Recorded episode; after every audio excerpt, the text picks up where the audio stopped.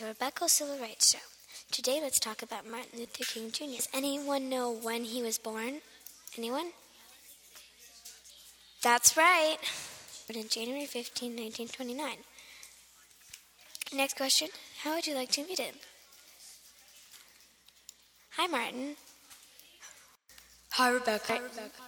Now, let's have someone ask you a question. Go pick up the phone, please, Martin. Um, hello? Hello? Uh, yes. Okay. Okay. Bye. What did they say? She asked if I ever watched someone die in one of my marches. And what did you say? Yes. Yes. I did. I did. Well, how about we have a nut? I'll get it, Rebecca. Well, no, I have never. Okay. Bye. Well, what did they say? He said that have I ever felt the need for war? And I said, even though it was hard, I never thought about it.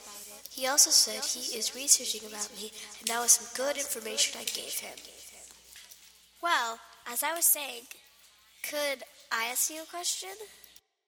Well, okay. Okay. Then, have you ever felt that it was useless to keep fighting because it is not working, so you had to let your wife, Coretta Scott King, tell you that it's hard work and you just can't, you know, forget?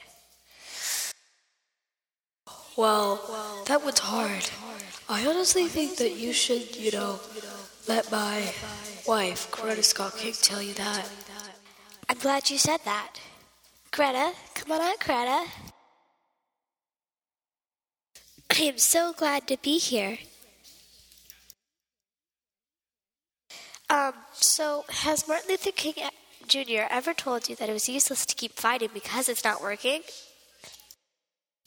Well, no. Actually, uh, I don't think so.